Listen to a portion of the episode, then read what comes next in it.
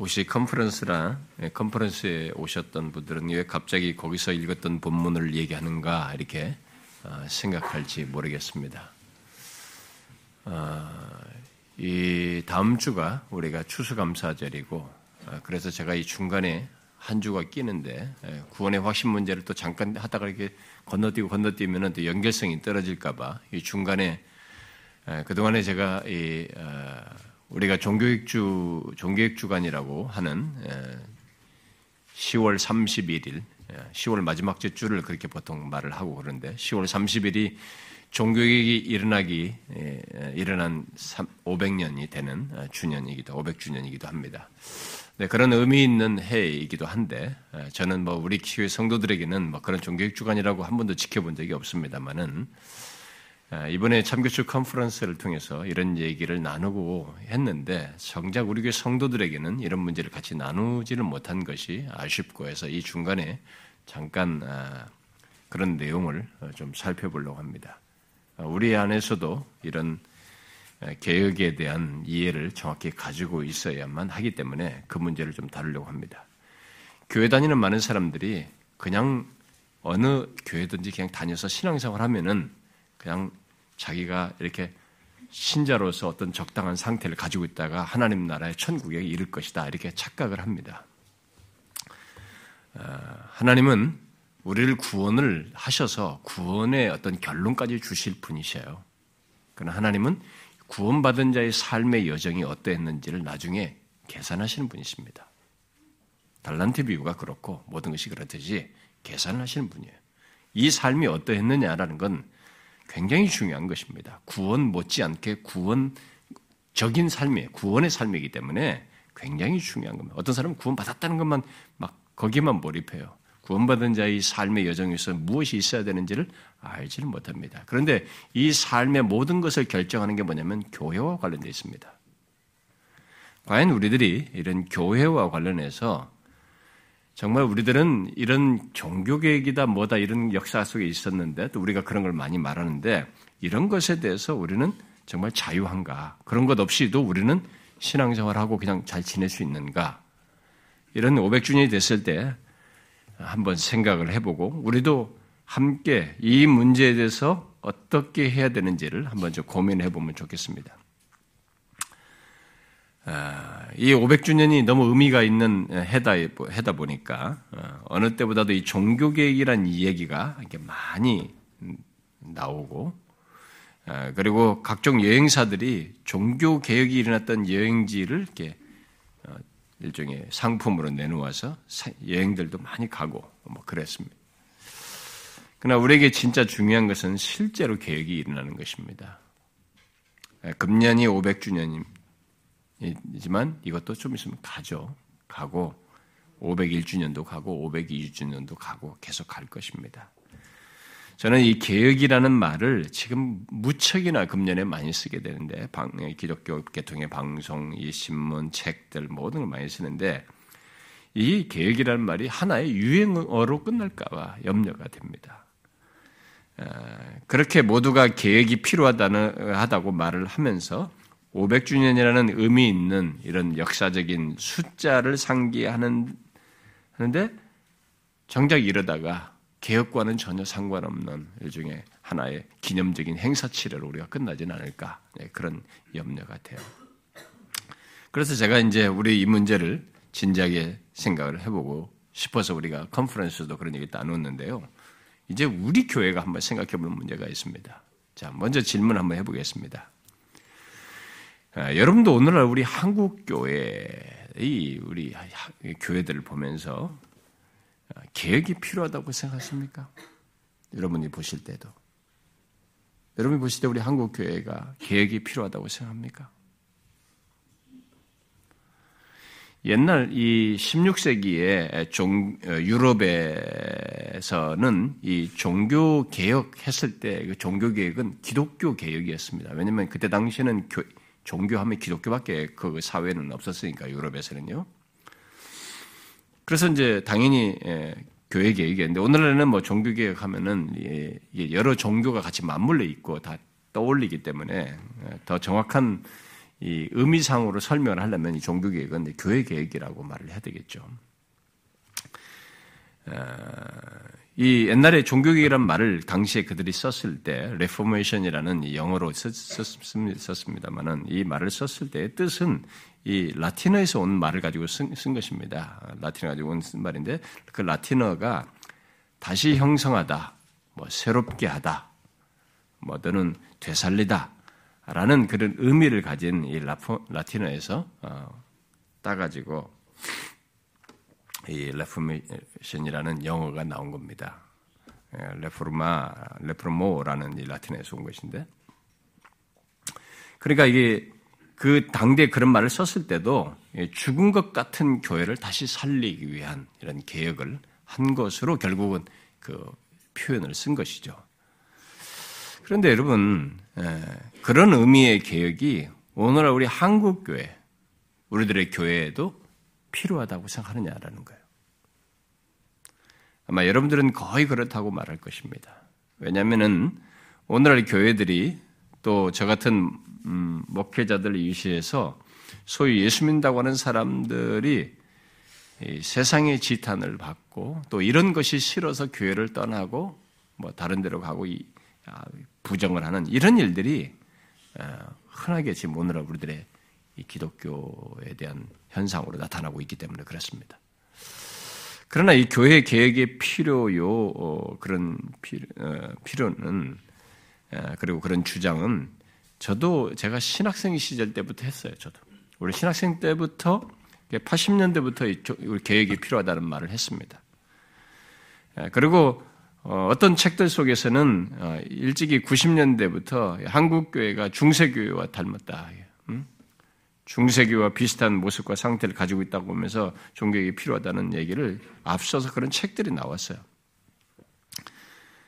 어, 그때만 해도 한국교회 문제들은 뭐 80년대, 90년대만 해도 어, 한국교회 문제가 노출되긴 했어도 전체적으로 분위기 상으로 드러나는 것이 아니라 간간히 어떤 사건들이 좋지 않은 사건들이 이렇게 일어나가지고 그것들 때문에 이제 주로 드러냈고 좀 더 깊이 아는 사람들이나 우리 목회자들 세계에서 너무 정치적인 현상들 뭐 이런 것들이 나타나고 있기 때문에 우리들은 그런 걸 보고 어, 이 얘기를 했었습니다. 그러나 이제는 달라졌습니다. 이제는 그렇게 쌓아왔던 세월이 이제 표편으로 딱 드러난 것입니다. 드러나가지고 전체 분위기가 교회들의 전체 분위기가 세상과 별로 다를 바가 없어졌어요. 세상이나 여기나 비슷해 보이는 거죠. 단지 이 사람들은 마치 이익 집단처럼 모인 거죠. 자기들의 구원과 자신들의 뭘 원하는 것을 위해서 모인 것처럼 보여서 그렇게 비판을 받는 이런 현상이 어, 드러나고 있습니다. 그래서 이제 우리 한국 교회에서 어떤 문제들이 많이 생기지만 우리 교회 전체 한국 교회 전체가 그걸 어떻게 좀 자정하는 자정 능력이 상실되었습니다.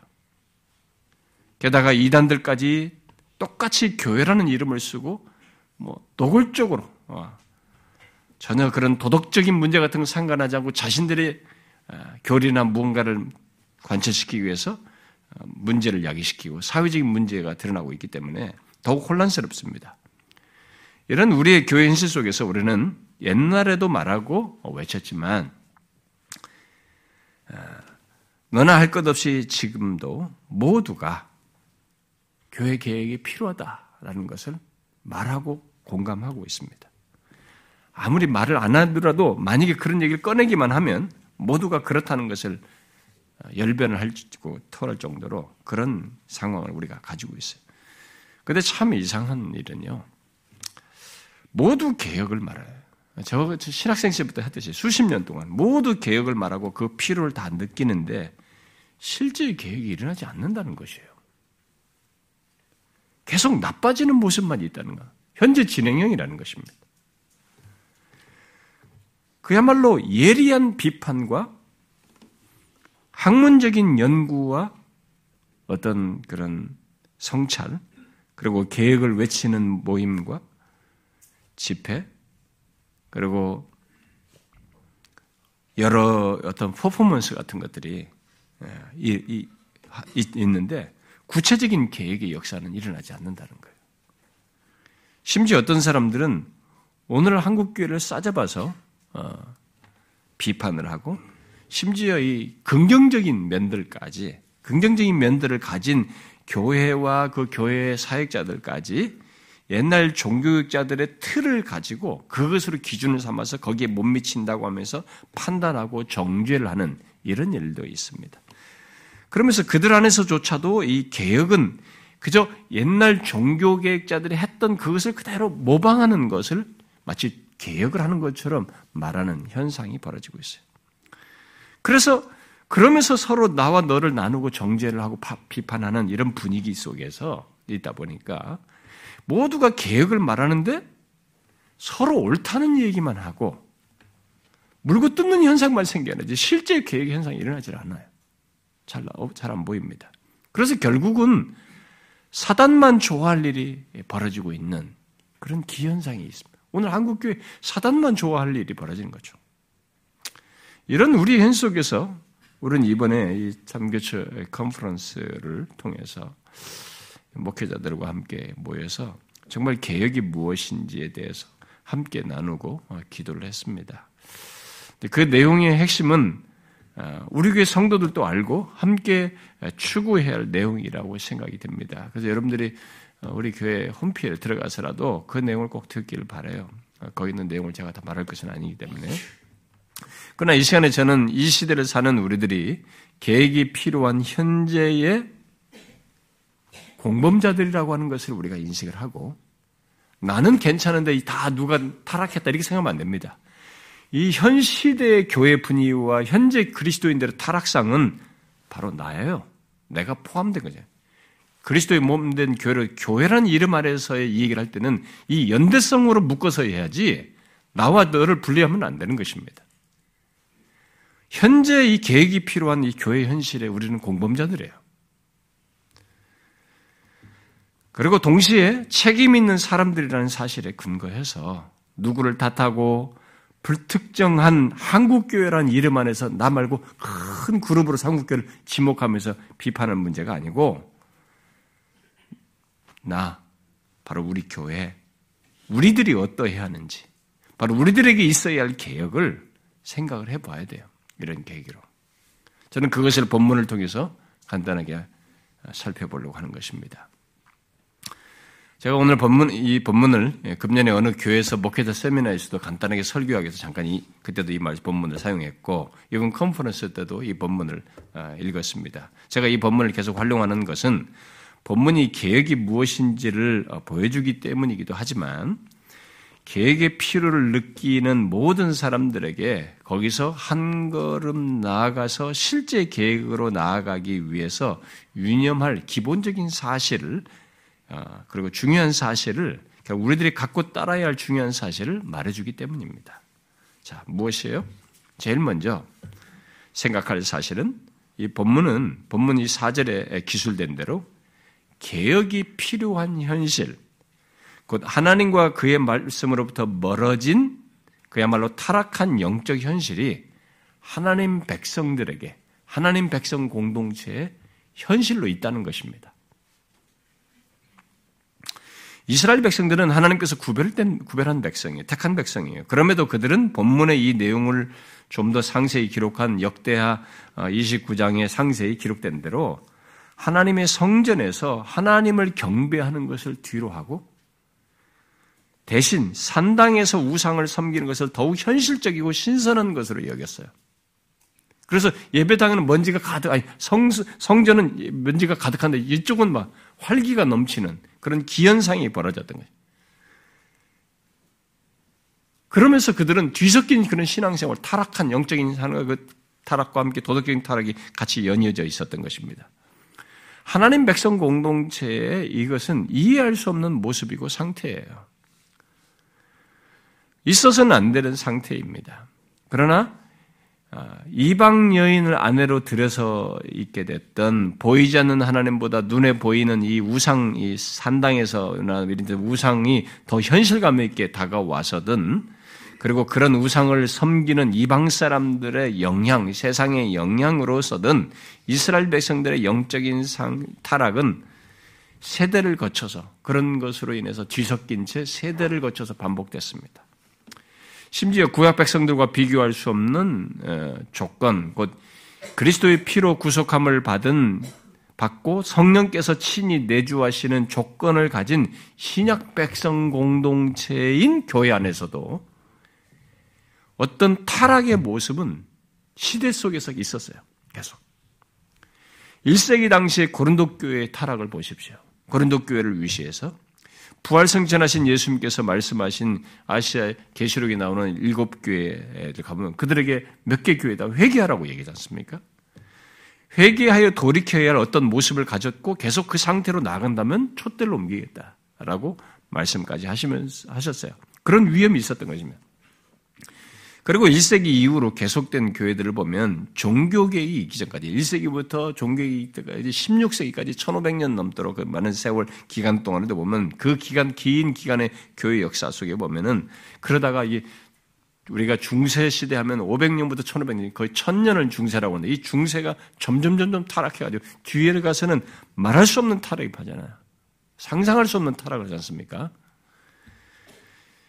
심지어 그런 타락한 교회를 그래서 대대적으로 개혁한 것이 종교 개혁이었습니다. 어?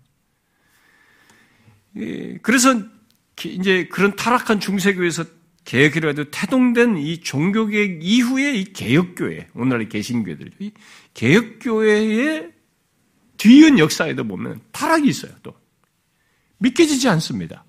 교회들이 타락하는 거예요. 한국교회도 마찬가지죠.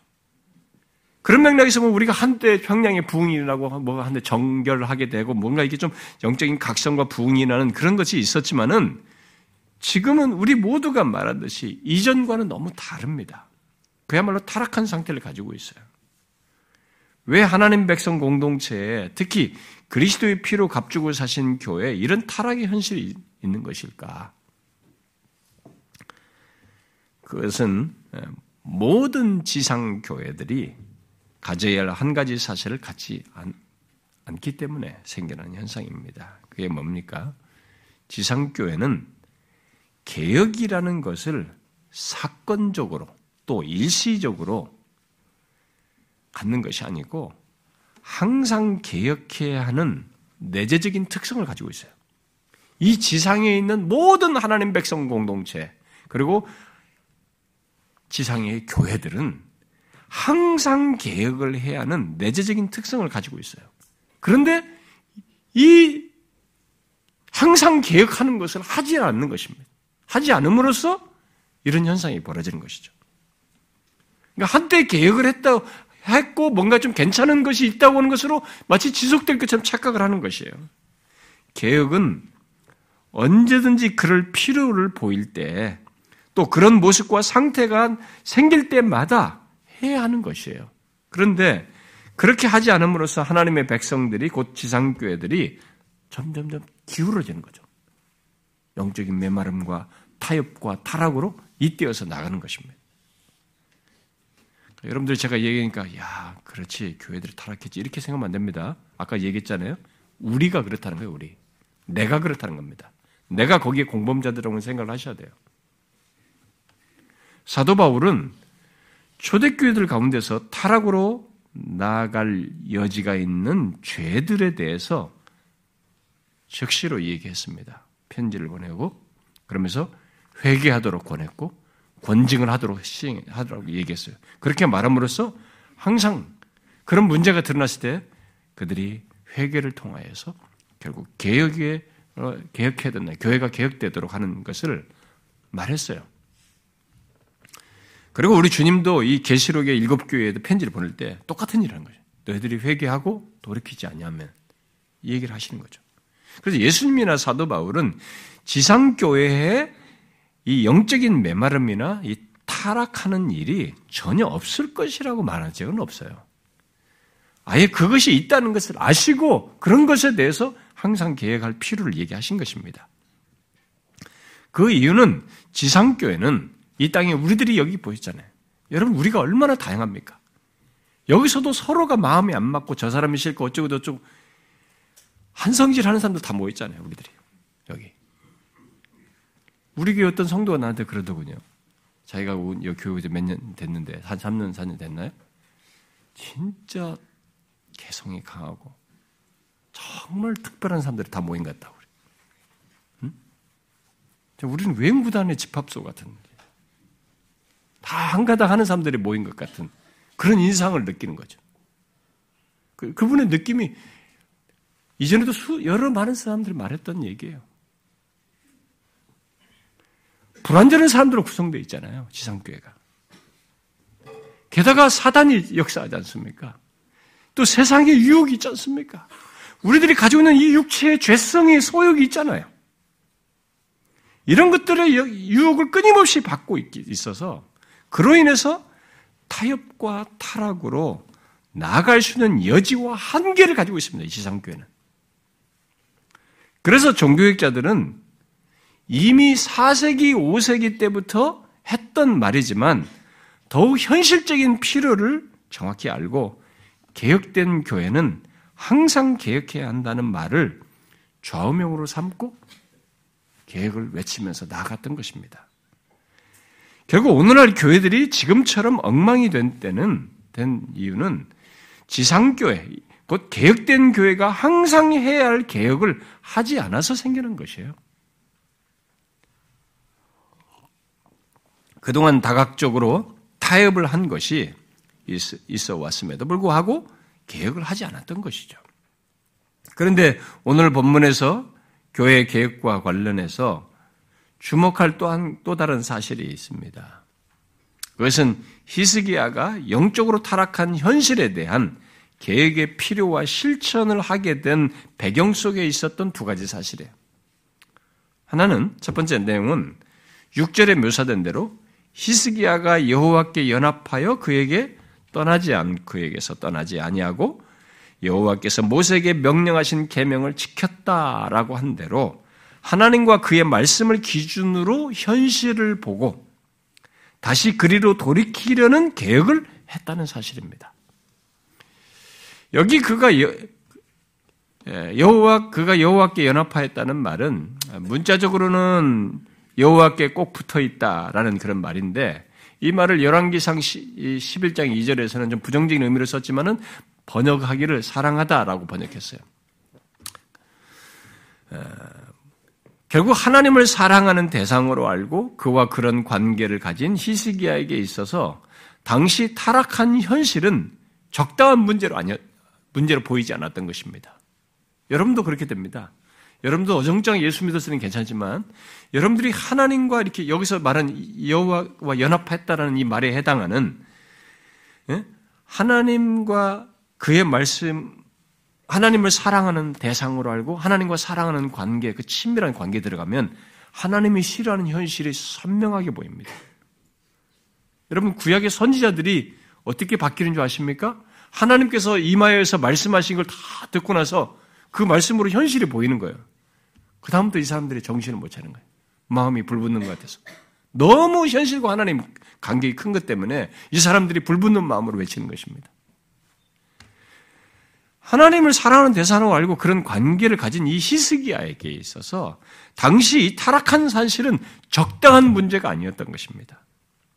너무나 하나님과 그의 말씀으로부터 멀어져 나간 현실이어서 그에 대해서 그런 현실에 대해서 불붙는 마음으로 개혁하기 시작을 했는데 그가 한 개혁은 단순히 잘못된 것들을 지적하고 고치는 수준이 아니라 하나님과 그의 말씀으로 부터 멀어진 그 상태에서 다시 하나님과 그의 말씀이 말하는 상태로 돌이키게 하는 것. 그런 개혁을 한 것입니다. 제가 항상 말하는 개혁은 그거예요. 종교육자들이 했던 걸 그냥 이미테이션 하는 게, 아니, 모방하는 게 아니라, 하나님과 그의 말씀으로부터 멀어진 상태에서 다시 그 상태로 돌아가는 것이 이 개혁이에요. 그렇게 하게 하는 것이. 그것이 개인이든 교회든 국가든 개혁은 옛날 전통의 기준에서 다시 그 전통으로 돌아가는 게 아니라 하나님과 그의 말씀으로부터 멀어진 상태에서 다시 하나님과 그의 말씀이 말하는 상태로 돌아가는 것이에요. 돌이키는 것이죠. 히스기야의 개혁의 배경에는 바로 그런 하나님과의 관계가 있었던 것입니다.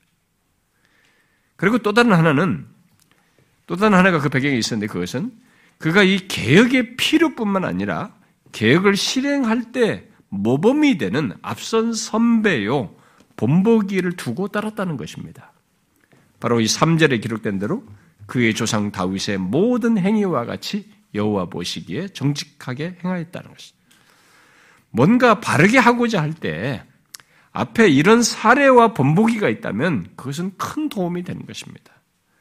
그런 맥락에서 히스기야에겐 비록 소수이지만 앞선 좋은 선배가 있었나 다윗이 있었고 그의 뒤를 따른 아사나 여우사박 같은 이런 사람들이 있었던 것이죠. 히스기야의 계획에 있었던 이 두 가지 사실, 그런 현실과 그리고 그에게 있었던 이 두 가지 자신에게 있었던 이 사실은 결국 계획의 필요를 느끼고 항상 행해야 할 때 유념해야 할 사실입니다. 그저 감정적으로 계획을 말할 것이 아니라 제가 신학생 때는 감정적이었어요, 진짜로요. 감정적으로 계획을 말할 것이 아니라 히스기야처럼 하나님과 그의 말씀을 계획의 기준으로 삼을 정도로 하나님을 사랑하는 관계, 그와 생생한 관계를 갖는 것이 있어야 되는 것이에요. 응? 그리고 히스기야에게 다윗이라는 본이 있었듯이 그런 마음으로 계획했던 믿음의 선배를 참조할 필요가 있는 것이죠. 그저 자기만 옳다고 하면서 독불장구식으로 할 것은 아니에요. 우리 앞에는 비록 소수이지만 하나님과 신실한 관계 속에서 하나님과 그의 말씀으로부터 멀어진 현실을 아파하면서 계획하면서 어, 계획하며 나간 그런 선배들이 있습니다. 신실한 사람들이 앞서 있었어요. 그런 면에서 오늘날 계획을 말할 때 우리는 앞서서 계획했던 이 성경의 사례들뿐만 아니라 오늘날과 같은 이 교회 구조와 이런 영적 현실을 유사하게 가지고서 계획을 했던 예, 믿음의 선배들, 특별히 종교를 일으켰던 이런 선배들의 우리가 도움을 입을 필요가 있습니다. 그래서 이 본문의 히스기야와 앞선 모범인 종교학자들을 참조하여서 따르는 가운데 오늘날 우리들의 우리 교회의 현실을 이게 어, 보고 어, 말하기를 원합니다. 한번 그 시각에서 우리도 한번 보는 것이죠. 그들의 뒤를 따라서 오늘날 이 교회의 현실에서 계획을 말한다면 그러면 무엇을 어떻게 계획을 해야 할 것인가? 저는 놀랍게도 앞선 믿음의 선배들, 그 종교학자들이 계획을 어, 했던 것과 별 차이가 없는 것들이 오늘날에도 똑같이 필요하다고 봐요. 그런데 저는 그것을 이번 참교수 컨퍼런스에서 크게 제가 이 세 가지로 나누어서 설명을 했는데 그것들이 여러 저와 우리에게도 똑같이 있어야 된다고 믿습니다. 이 세 가지가 없이는 개혁이라는 것을 말할 수가 없어요. 그리고 이 세 가지를 갖지 않으면서 어, 계획을 말하는 것은 어, 그것을 갖는 계획이 아니면 계획을 말하지도 말아야 되고 계획이라고도 할 수가 없는 것이. 어, 저는 그 내용들이 우리 교회 결국 우리 자신들과 아, 관련되고 우리의 미래 신앙과 삶 음, 바로 지속적인 영적인 상태와 밀접하게 관련되어 있는 것이어서 예, 나누려고 하는데요. 함께 그것을 듣고 좀 추구할 수 있으면 좋겠습니다. 그 세 가지 중에 첫 번째 내용은 컨퍼런스를 들으신 분들은 뭐 조금은 유사한 것들을 접할 수 있으면 내용을 어, 접할 수 있을 것입니다. 그러나 제가 이 적용을 할 때 같이 생각을 해보셔야 됩니다. 첫 번째로 말할 내용은 하나님의 진리가 타협 되고 왜곡되는 것, 특히 복음이 타협되는 것을 기억하는 것이에요. 예, 그야말로 왜곡되고 타협된 진리를 기억하는 것이 있어야 하는 것이죠. 개혁을 말하려면 여기부터 시작해야 돼요. 개혁은 어, 시청이나 우리가 잠실 체육관 같은데 전체 모여가지고 개혁합시다 이렇게 말한다고 될게 아니에요.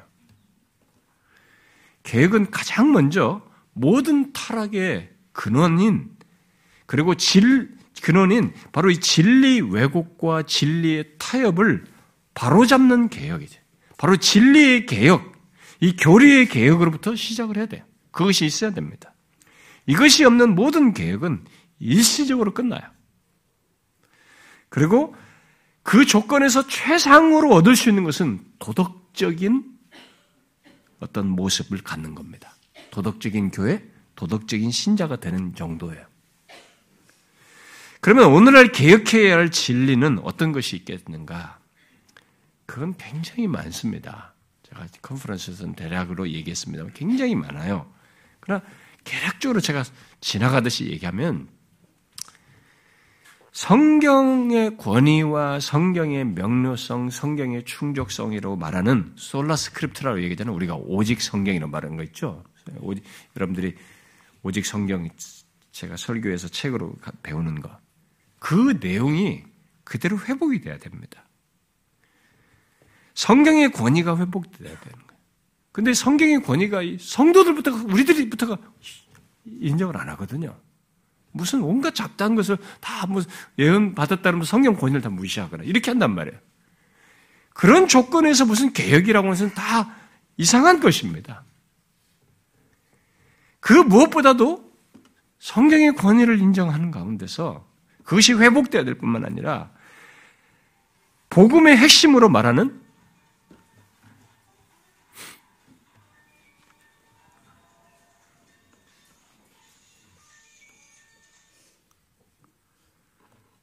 복음의 핵심으로 말하는 예, 이 five sola 중에 예, 다섯 가지 오직 중에 세 가지 sola, 세 가지 오직이죠. 오직 그리스도, 오직 은혜, 오직 믿음을 성경대로 갖도록 계획하는 것이에요. 아, 여러분들은 아주 쉽게 생각할 것입니다. 그러나 제가 이번에 컨퍼런스도 얘기했지만 기독교 역사는 이 세 오직을 왜곡시켰어요. 그 왜곡시킨 것을 가르치면서 사람에게 맞췄습니다.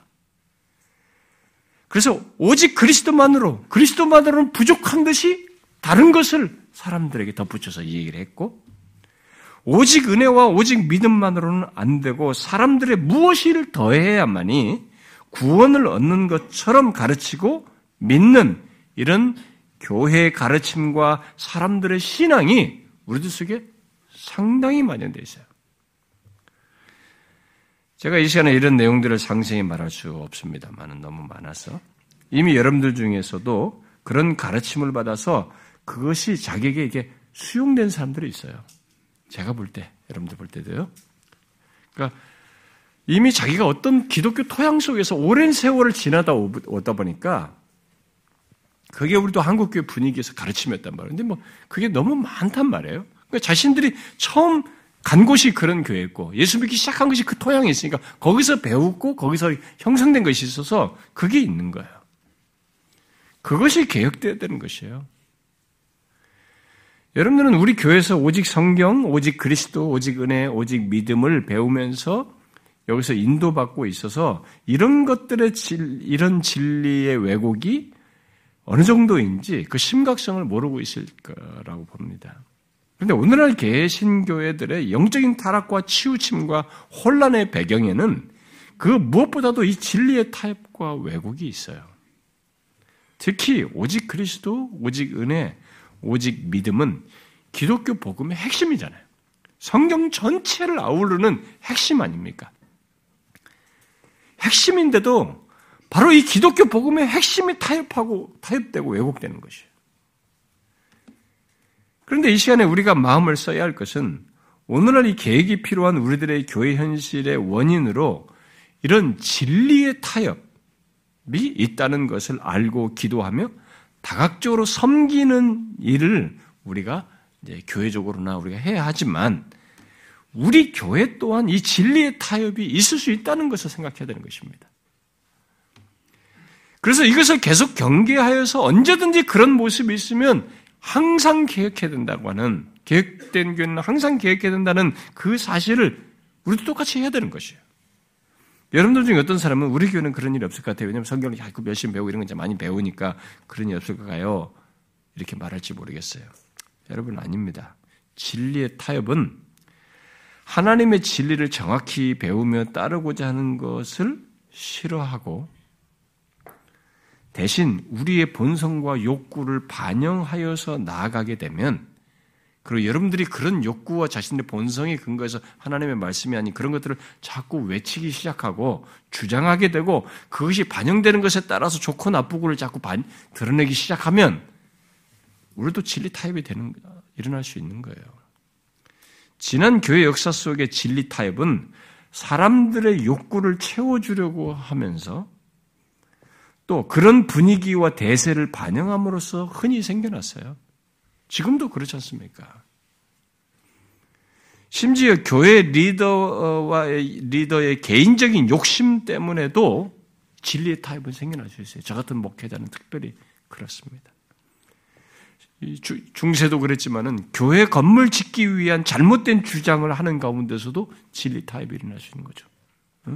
면제부를 팔아먹었잖아요. 이 가지고 벌이 말이죠. 면제 준다고 이 돈을 헌금을 하면.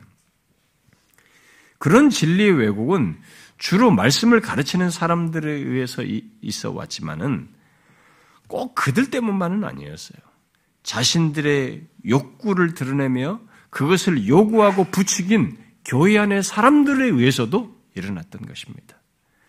그래서 우리 또한 진리 왜곡을 항상 경계해야 하는 것이죠. 그것을 위해서 우리들은 타협되지 않은 진리를 계속 전하고 배우는 것을 해야 할 뿐만 아니라 진리를 타협하도록 하는 우리의 본성과 욕구를 주장하는 것 또한 경계해야 되는 것입니다. 우리 교회, 우리가 그렇게 건강한 교회로 서기 위해서는 우리들이 그래 해야 되는 거죠. 그래서 혹이라도 진리의 타입이 생기면 언제든지 그것을 바로잡는 계획을 해야 된다. 그래서 개혁은 이 진리의 개혁에서부터 타협된 진리를 바로잡는 계획에서부터 있어야 되는 것이죠. 그 다음 두 번째로 말할 개혁은 교회의 교회다움을 갖기 위한 계획입니다. 여러분 제가 진리의 계획 이것을 펼쳐서 상세히 설명하면 여러분들이 경악할 수도 있습니다. 그 실상을. 근데 그런 시간이 없어서 제가 살짝 지나가듯이 말하는 것입니다. 네, 두 번째 말할 계획은 교회 교회다움을 갖기 위한 계획이에요. 교회 교회다움은 여러분들이 교회를 교회론을 우리 교회에서 배우잖아요. 공부함으로써 이제 어느 정도 알게 되었겠습니다만 그 여러분들이 그 교회론은 성경이 말한 교회에 대한 내용 그것을 실천적으로 갖는 것이어야 합니다. 근데 이게 만만치가 않아요. 왜냐하면 교회의 교회다움을 방해하는 우리들의 문제와 많은 흠, 그리고 세상과 마귀와 육체의 유혹을 끊임없이 받기 때문에 그렇습니다. 아까도 얘기했잖아요. 우리들 각자가 너무 자기 요구를 말하고 싶고 본성을 말하고 싶은 사람들로 가득 차 있단 말이에요. 자기를 기준으로 뭐가 안 된다, 네가 틀렸다, 네가 싫다 이렇게 하면서 자기를 중심으로 끝없이 소욕을 발휘하면서 이렇게 하기 때문에 교회 교회담을 갖는 게 굉장히 어려워요. 지난 교회 역사나 지금의 교회들 가운데 교회 교회담을 보지 못하는 것은 바로 교회 안에 있는 우리들이 누가 특정인이 문제가 있어서 그런 게 아니고 우리들이 그런 유혹을 받으면서 자신을 위한, 나를 위한 교회를 요구하고 그런 교회를 만들어 가려고 하기 때문에 생기는 것이에요. 이미 공부한 대로 에베소서 4장에서 말하는 것과 같이 그리스도의 몸으로서 교회의 머리 대신 그리스도께서 말씀과 성령으로 다스리는 것이 선명하게 드러나는 것. 그래서 성도를 온전하게 하고 하여 봉사일을 하게 하며 하나님의 그리스도의 몸을 세우는 것. 또 공동체에 속한 모든 사, 사람이 하나님의 아들을 믿는 것과 아는 것에 하나가 되어서 우리가 전 전체가 온전한 사람을 이루어 그리스도의 장성한 분량에 충만한 데까지 이르는 것.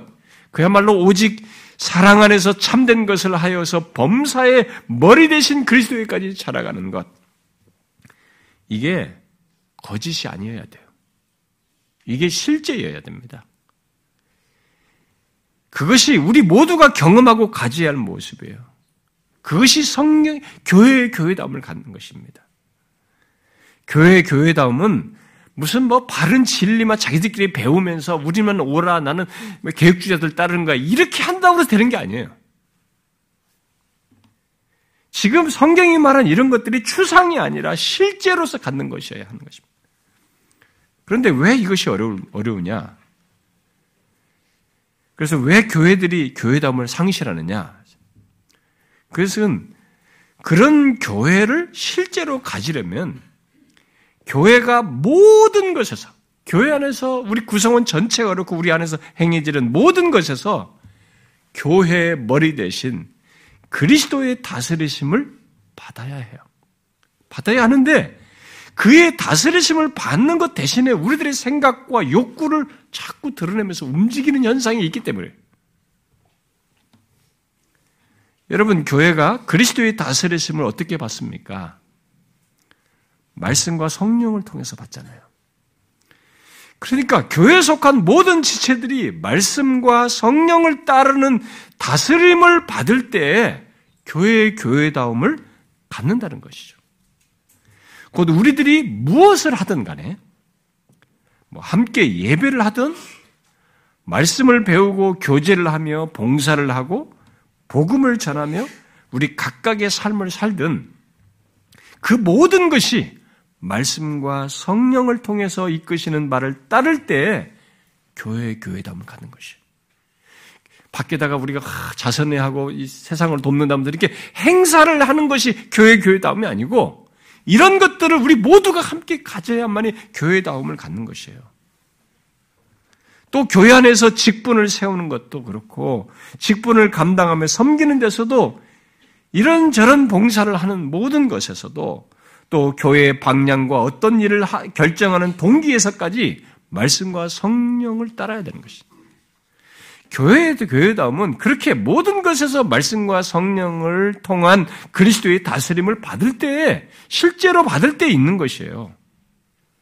그런데 예나 지금이나 계획이 필요한 교회의 모습이 있게 된 것은 모두 교회들이 그렇게 하지 않아서 생겨난 것입니다. 여러분, 지난 교회 역사든 어느 특정 교회든 그 교회가 영적으로 메마르고 점점 기울어져 가고 타락하게 된 그 과정들을 여러분들께 한번 보시면은 거기에는 사람들을 위한 이 앉아있는 예배당에 있는 자기 교회의 어떤 숫자로 구성원으로 되는 그 사람을 위한 말씀. 그래서 타협된 진리가 전파되는 것이 있고, 교회의 모든 것에서 말씀과 성령을 통한 그리스도의 다스리심을 받지 않고 사람 중심적으로 모든 것을 행하는 것이 있는 것을 볼 수 있어요. 여러분, 교회의 타락, 그것은 결국 교회에 속한 우리들의 타락인데 그 우리들의 타락의 배경에는 어떤 한두 가지 문제와 잘못이 아니라 근본적으로 이런 영적인 사실이 드러나지 않기 때문에 있지 않기 때문에 생겨나는 것입니다. 여러분 오늘날 우리들의 이 예배가 얼마나 사람 중심적입니까? 찬양을 인도하는 것이든 전하는 말씀이든 심지어 교회 안에서 광고시 안에 광고하는 내용이든 또 교회의 어떤 직분자들을 임명하거나 또 선출하는 것에서든 또 봉사와 아, 섬기는 것에서든 한번 보십시오. 제가 성장한 어려서부터 성장한 중고등부터 성장한 교회에서부터 대학교 지금 교육전도사 부목사 모든 교회들이 제가 한결 같았어요. 너무 사람 중심적이에요. 이 광고 시간에는 누가 뭘 했고 뭐라고 이런 사람들 다 광고해줘요. 칭찬해줘. 그런데 그것을 누가 원하느냐? 교회에 있는 사람들 모두가 원하는 것이에요. 목회자와 교회 리더들부터 모든 사람들이 자신들을 알아주고 높여주고 세워주기. 나를 좀 어떻게 해주기 바래, 자기가. 내가 좀 한 것, 한 것에 대해서도 광고해 주길 바라고 원하는 것이죠. 그래서 실제로 이렇게 누가 오늘 뭘 하고 이 사람이 이번에 큰 헌금을 하고 뭘 하고 교회 봉사를 뭐 했다고 하면 확실히 그 사람들은 더 열심히 잘합니다. 응? 그런 교회는 하여튼 헌금도 많이 하고 봉사도 열심히 해요. 이거 안 드러내면 그런 거 안 하면 확실히 안 합니다. 사람들이. 그러니까 우리들이 그리스도의 다스림을 받는 게 아니지. 완전히 우리끼리 사람 중심적인 분위기를 만들어가는 거죠. 이런 것들이 계획이 안 되면서 무슨 개혁을 얘기하네. 개혁은 그것이 되어야 되는 거예요, 여러분. 아예 모든 것이 그렇게 바뀌어 버렸어요, 우리는요. 그래서 그렇게 하지 않는 것이 잘못되어 보이고 그렇게 하지 않는 것에 거부감과 저항감을 드러내요. 실제로 우리 교회에서도 어떤 분들은 그랬어요. 왜 자기가 이렇게 이렇게 뭘 했는데 이런 걸 왜 말하지 않고 어? 광고도 하지 알려주지 않느냐.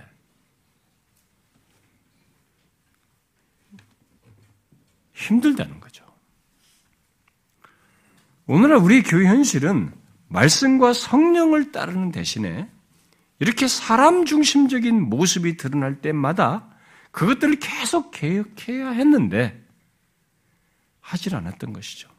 오히려 그것들을 하나씩 하나씩 받아들이면서 정착시켜서 오늘날 같은 이 교회 현실을 만들어버린 것입니다. 그러니까 세상과 다를 바가 없는 거예요. 세상에서도 사람 칭송해 주는 것, 여기서 똑같아. 하나도 다를 바가 없어요. 그러니까 세상 사람들이 볼 때, 니네나 우리가 뭔 차이가 있느냐, 이렇게 돼버린 거죠.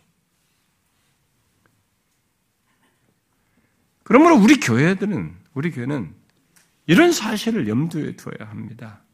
저뿐만 아니라 교회 리더들과 여러분 모두가 그러해야 합니다.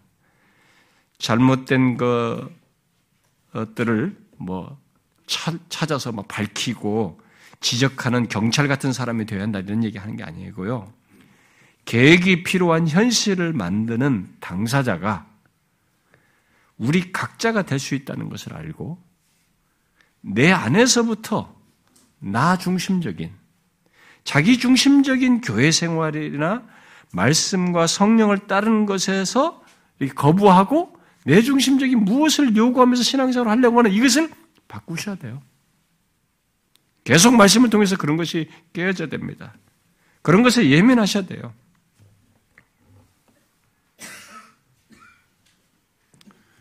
우리는 계속 그리고 더욱 말씀과 성령의 역사에 충실하여서 모든 것을 행하고자 해야 됩니다. 그러다가 그렇지 못한 것이 있으면 언제든지 우리는 개혁해야 돼요. 교회적으로든 선교회별로든 우리 개인적으로든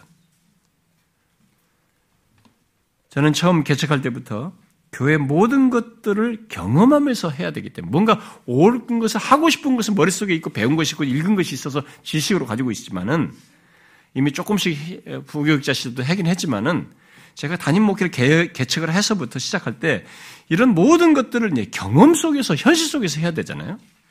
해야 할 것들이어서 성경과 앞선 믿음의 선배들이 갔던 이 바른 것에 대한 그런 것들을 마음에도 지식으로 갖고 소원을 가지고 무엇이든지 하나님 앞에 진실하고 바르게 해보려고 하는 가운데 계속 시도해 왔어요. 저는 나름대로 예, 이것저것 시행해 왔습니다. 아, 그런 모든 생각과 소원이 경험 속에서 드러나고 시행했기 때문에 미숙함이 드러나는 거예요. 중간에. 아, 이건 좀 이렇게 하면 안 되겠구나. 내가 이런 데서 좀 내가 좀 부족했구나. 이게 미숙함과 부족함이 드러내긴 했어요. 그러나 어찌하든지 그러려고 하는 마음을 저는 놓지 않고 계속해 왔습니다. 그래서 예배에서부터 예배 때 우리가 부르는 찬송 그리고 하는 기도 그리고 제가 말씀을 전할 때 제가 여기 서기까지 어떤 마음으로 준비를 해야 되며 전할 말씀의 내용이 어떠해야 되고 항상 복음 중심이고 하나님의 말씀에 충실해야 된다는 것. 그 전할 때는 내가 어떤 태도로 전하든지 사람을 의식할 것이 아니라 주님의 면전에서 하나님의 마음을 대안하는 마음으로 전해야 된다는 이런 생각. 그리고 우리들이 여기서 뭐 여러분들이 헌상을 할 때도 어, 여러분들이 들어오면서 이런 것조차도 하나님 앞에 온전히 드리는 마음으로 기도하면서 헌상하도록 했잖아요. 입구에서 내지만은. 그리고 우리들이 성가대가 없이 전 성도가 함께 하나님을 높이는 찬양을 하도록 하는 것.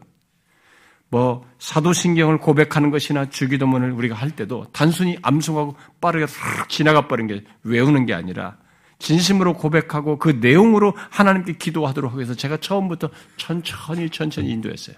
개척 초기부터. 그리고 교회 안에 여러분들이 봉사와 특별한 헌상이나 구제 등을 알리지 않는 것, 또 우리 안에서 은밀한 봉사와 섬김과 돌봄이 있도록 한 것, 또 세례나 유아 세례를 예수 그리스도께 대한 분명한 믿음의 고백 속에서 하도록 하려 하고자 했던 것. 또 직분자를 세우기 위해서 제가 외적으로 보는 것만으로는 알 수가 없기 때문에 질문지를 주어서 그런 것들에 대해서 최소한 준비를 하고 1년을 돌아보면서 같이 저와 면담을 하면서 결국 그것을 통해서 하나님 앞에 서는 것, 우리가 나중에 하나님 앞에 다 달란트의 평가를 받듯이 계산을 하게 되는데 그것을 하나님 앞에 서는 것을 연습하며 서로를 격려하고 세우기 위해도록 그렇게 한 것 등. 그렇게 하면서도 도저히 직분을 감당할 수 없겠다라고 여겨질 때는 언제라도 중간에 그걸 내려놓도록 하는 것 등. 참 어려운 일이에요, 여러분. 어떤 사람은 그렇게 하면 나가버려요, 교회. 이민교회 같은 데는 진짜 당장 나가버립니다. 그런데도 어렵지만 저는 하나님 생각했고 이 사람을 진실한 사람을 세우는 걸 생각했어요.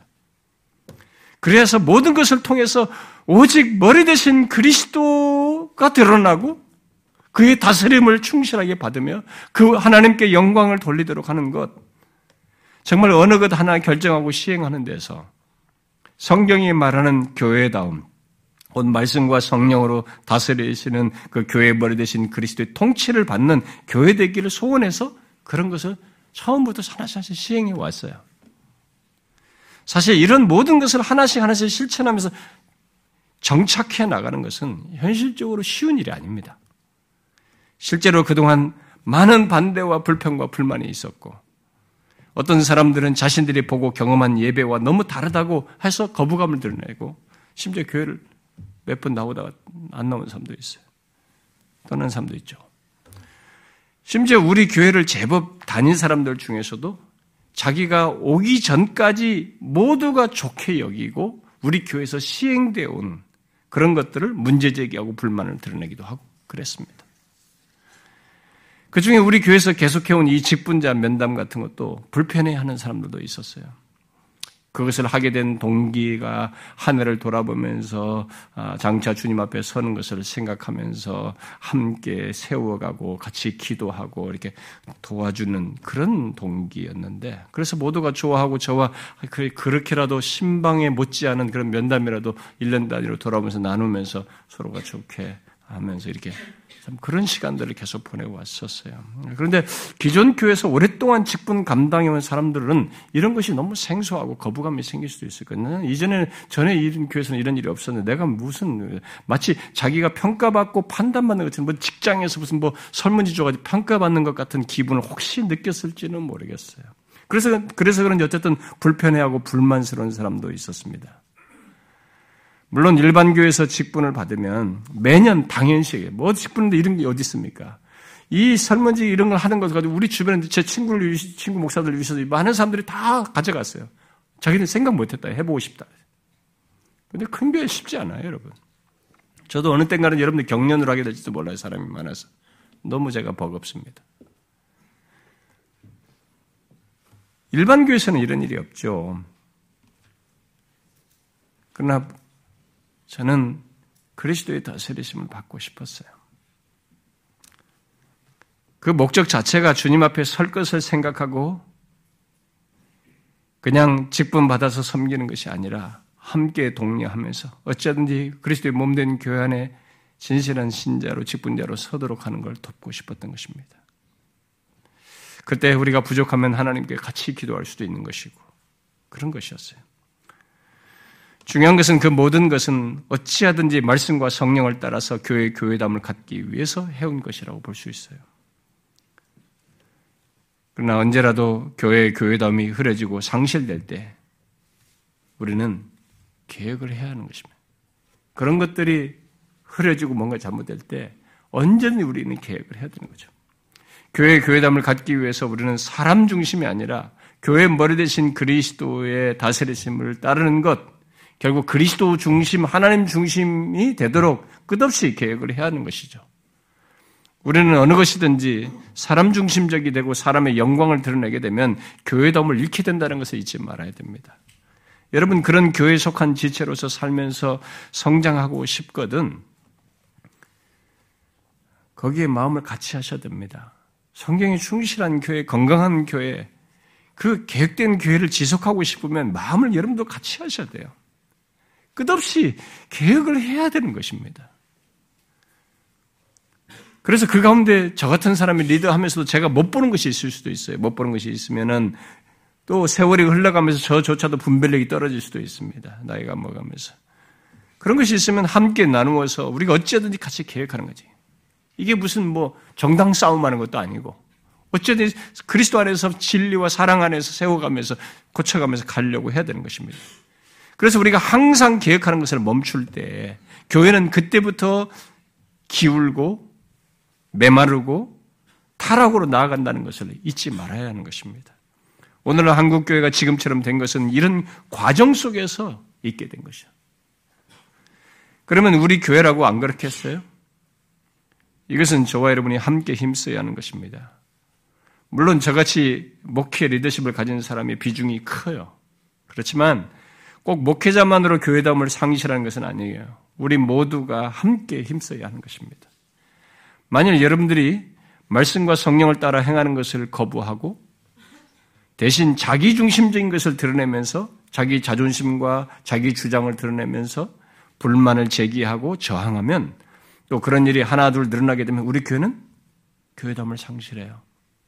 껍데기만 그럴듯하지 타락하고 생기가 없을 것입니다.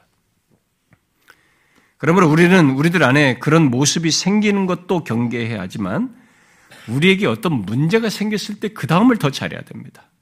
우리들이 어떤 뭔가 하나님 앞에서 계획할 상태를 가지고 있을 때 그 다음을 더 잘해야 돼요. 우리는 그것을 반드시 계획하고자 해야 됩니다.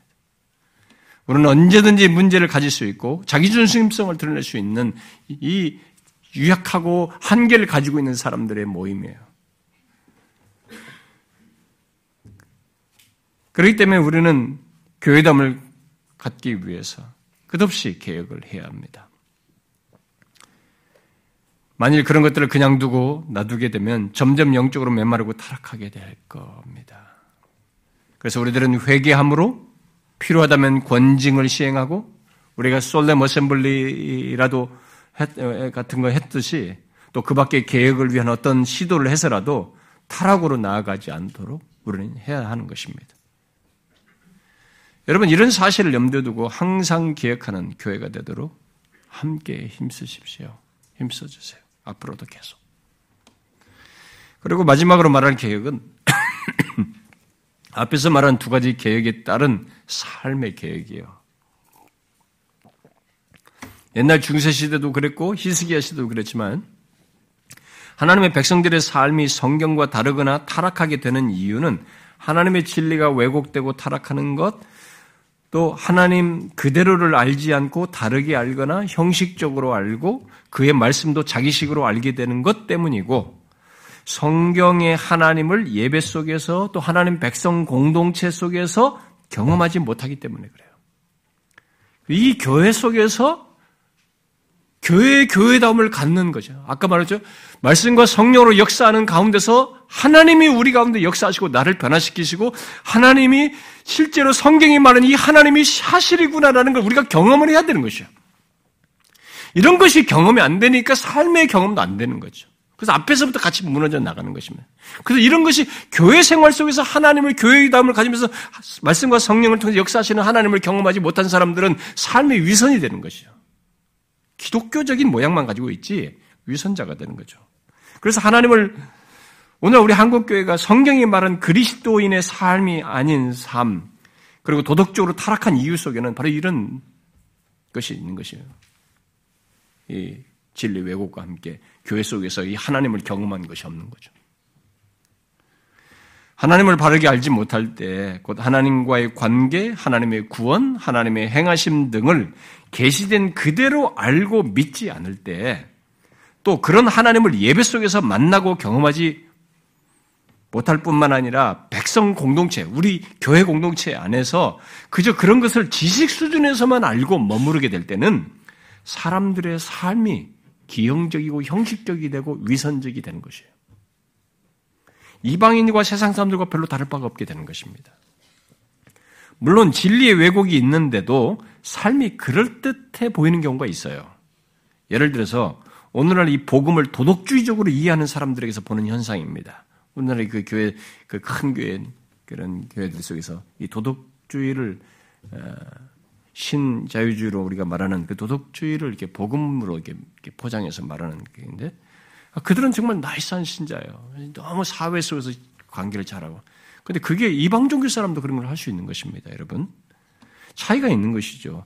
이렇게 도덕주의적으로 이해한 사람들에게서 나타나는 그, 그 도덕주의적인 삶은 일반 종교인들이 자신들이 아는 이 종교 지식을 따라서 절제하면서 자기 관리하여서 도덕적인 모습을 갖는 것과 같이 기독교 진리를 사회 윤리와 이 건강한 의식 수준이죠. 사회 대인 관계 속에서 사람들의 의식 수준에서 수용하여서 도덕적인 모습을 가질 수 있는 것입니다.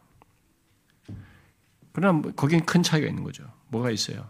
히스기야처럼 하나님과 연합하여서 그 하나님을 사랑하여서 그에 의해서 갖는 삶이 아니라 달리 말해서 예수 그리스도 때문에 복음 때문에 오직 은혜 때문에 갖는 삶이 아니라는 거예요. 자신을 움직이게 하는 이런 삶을 살게 하는 움직이는 동인의 하나님 자신이 그리스도 자신이 아니라는 것입니다. 하나님을 사랑하며 그의 은혜에 감사하고 감동하여서 사는 사람들은 자신이 항상 생각하는 거죠. 그분과 함께하는 사람이고, 함께하는 자예요. 그분과 그분의 인도 속에서 사는 삶이고, 그래서 자신이 하나님의 면전에 있다는 생각을 하는 것입니다. 그 종교학자들이 삶의 계획을 할 때 하나님의 면전에서 코람데오를 외쳤던 것입니다. 당시 사람들이 진리와 교회 계획을 통해서 그들의 삶을 인도하기 위해서 이 사실을 상기시켜 줬던 거죠. 우리가 하나님 면전에 있다. 면전에서 산다. 예나 지금이나 기독교회가 도덕이 무너지고 소위 예수 믿는 사람들의 삶이 엉망인 것은 진리의 왜곡과 타협 속에서 교회의 교회다움, 곧 교회 속에서 하나님을 경험하지 못하기에 삶에서도 하나님 없는 삶, 하나님의 면전에 있다는 것을 생각지 않고 사는 삶을 살게 되는 일이 있게 되는 것입니다.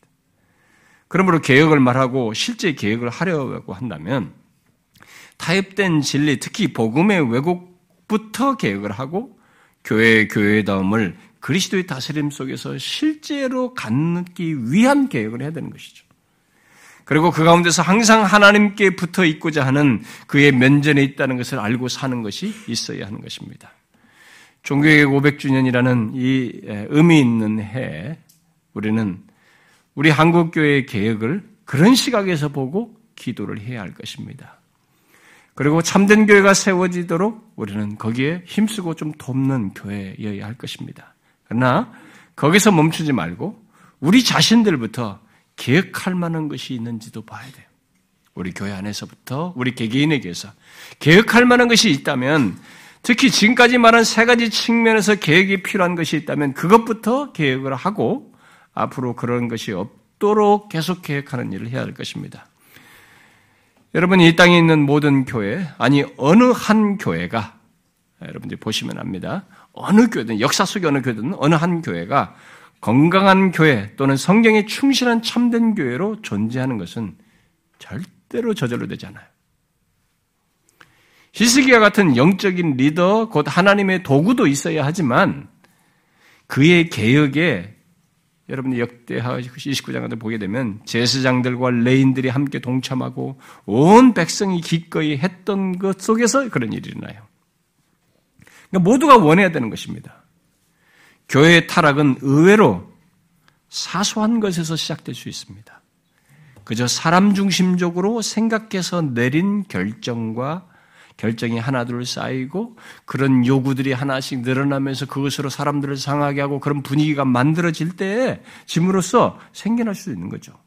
그래서 지난 교회 역사를 보게 되면 3, 40년 계속 영적으로 건강한 교회를 갖는 것이 굉장히 드물었어요. 그런 교회들이 드물었습니다. 그렇게 3, 40년을 지속해서 성경이 충실한 교회를 갖는 것조차도 쉽지 않다는 것이 역사 속에 드러났대요. 예를 들어서 뭐 대표적으로 그 교회사에서 그 큰 목회자로서의 목회 어, 큰 모범으로 말하는 스펄전 같은 사람도 보면은 그 사람이 30년 넘지 목회를 하고 떠난 뒤에 그 교회는 이 세 가지 계획을 지속하지 못합니다. 그 옛 영광에 도취되는 거예요. 우리가 이런 교회를 계속 갈 거라고 생각했던 겁니다. 그러나 그렇게 되지 않았습니다. 여러분 성령은 속일 수가 없어요. 머리 대신 그리스도 말씀과 성령으로 다스리는 이 실제 내용 속에서 교회 생명력이 하는 거지. 이게 우리가 껍데기는 가지고 있으면서 실제로 모였지만 예배 한 번, 우리 모임 나눈 대화 속에서 말씀과 성령으로 다스리는 이것이 실제로 무시될 때는 기우는 것이에요. 타락하게 되는 것입니다. 로준스 목사 같은 사람도 영국에 진짜 엘리트들이 다 모이는 버킹엄 팔레스의 중심가에 그 옆에 있는 그 엘리트들이 다 모였어요. 꽉 찼었습니다. 그 뒤에 온 닥터 캔델라는 사람이 타입된 진리를 가르친 것입니다. 그 많은 사람들이 다 없어졌어요. 제가 갔을 때는 250명밖에 안 모이더라고요. 2층까지 꽉 찼던 교회가. 30년 넘도록 목회하고 떠났는데 그런 일이 벌어진 것입니다. 우리나라도 30년 목회를 한 목사님이 떠나고 나서 후임으로 온 사람이 대중적인 복음을 전해, 대중적인, 이런 대중주의적인 복음을 전하면서 교회를 하니까 겉으로는 괜찮아 보여. 아직까지 사람들이 늘어나요. 근데 위험성이 있습니다. 사람 중심적인 냄새가 너무 나니까 외적으로는 지금 유지가 되고 사람도 괜찮아 보이는 것 같은데 한 세대 이내에 표시가 나는 것입니다. 지금 가지고 생각하면 안 돼요. 교회 교회담을 갖게 하는 것보다 교회 숫자와 체제를 유지할 고용사장 같은 사역자를, 목회자를 찾아요, 교회들이. 그런 것이 흔한데, 그것은 한 세대를 지나면 결과가 나옵니다. 교회는 아무리 개혁된 교회 모습을 갖고 있어도 현재적으로 우리가 굉장히 개혁되고 성경이 충실한 나름의 어떤 모습을 가지고 있어도 그것이 자동적으로 유지된다는 생각을 하면 큰일 나는 것입니다. 그건 착각이에요. 교회다움을 계속 갖기 위해서 계속 개혁해야 되고 여기 아까 말한 것처럼 교회다움은 정말로 교회의 머리가 그리스도께서 말씀과 성령을 다스리는 것이 생생하게 있어야 됩니다. 말씀이 무시되어지고 말씀을 통해서 성령이 역사하시는 걸 거부하는 가운데서는 일어나지 않는 것입니다. 여러분이 아실지 모르겠습니다만은 사실 교회는 목회자 한 사람만 바뀌어도 또 이 목회자의 타협적인 태도만으로도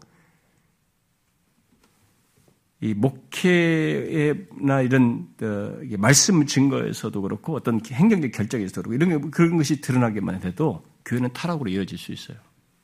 또 교회 당의원들, 이 장로들 중에 어떤 한 사람이 잘못된 제안을 하고 잘못된 판단과 그런 결정을 하게 되고 또 자기 자존심을 지키기 위해서 고집을 부리고 세속적인 마음을 드러내어서 어떤 일을 결정하기만 해도 교회는 타락으로 갈 수 있습니다.